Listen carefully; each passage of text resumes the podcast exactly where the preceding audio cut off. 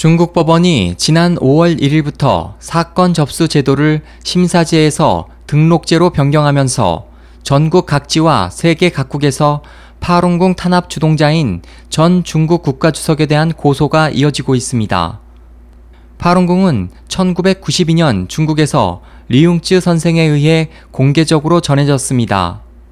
리 선생은 1993년 베이징 동방 건강 박람회에서 최고상인 연변과학진보상과 대회의 특별 금상을 수상했고 군중의 환영을 받는 기공사 칭호를 받았습니다.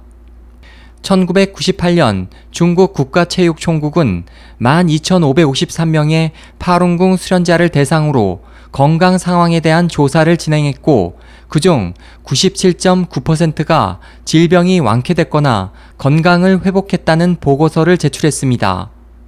당시 전 중국 당국은 수개월간 파룬궁에 관한 상세한 조사를 진행해 이 공법은 나라와 국민에게 100가지 이로울 뿐 한 가지 해로운 점도 없다는 결론을 내렸고 중국 공산당 중앙정치국에도 그 내용을 전달했습니다.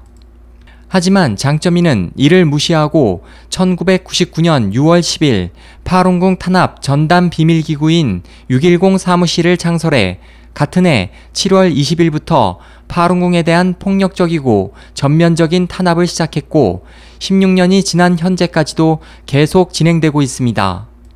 중국 법원의 사건 접수 제도 변경으로 지난 5월부터 중국 전역에서는 일선 교사, 퇴직 군인, 항공사 기장, IT 엔지니어에 이르기까지 수만 명의 중국인이 장점인에 대한 고소장을 제출했습니다.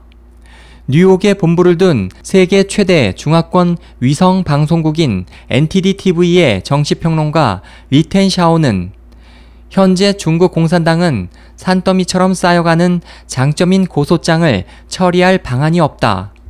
그것은 파룬궁에 대한 중국 정권의 정책이 눈에 띄지 않는 변화를 바라는 신호일 것이라 말했습니다.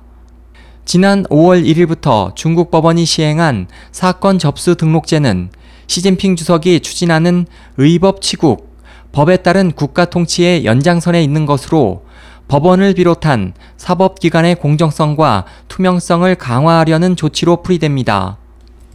중국 관영 매체에 따르면 입안 등기제로 변경한 이후 2015년 5월 1일부터 5월 31일까지 중국 각급 법원의 전체 등기 입안 건수는 113만 2,700건으로 작년 동기 대비 29% 증가했고 올해 4월보다 4.93% 늘었습니다. 이 중에서도 장수, 저장, 산둥 지역의 입안 건수는 모두 8만 건이 넘었고 베이징, 허베이 등 9개 지역 입안 건수는 모두 4만 건을 넘었으며 제기된 소송의 현장 접수 비율은 85% 이상이었습니다. 파룬공 정보 사이트 명예망에 따르면 7월 2일까지 3만 4천 건 이상의 장점인 고소장이 중국 법원에 접수됐습니다. SOH 희망지성 국제방송 홍승일이었습니다.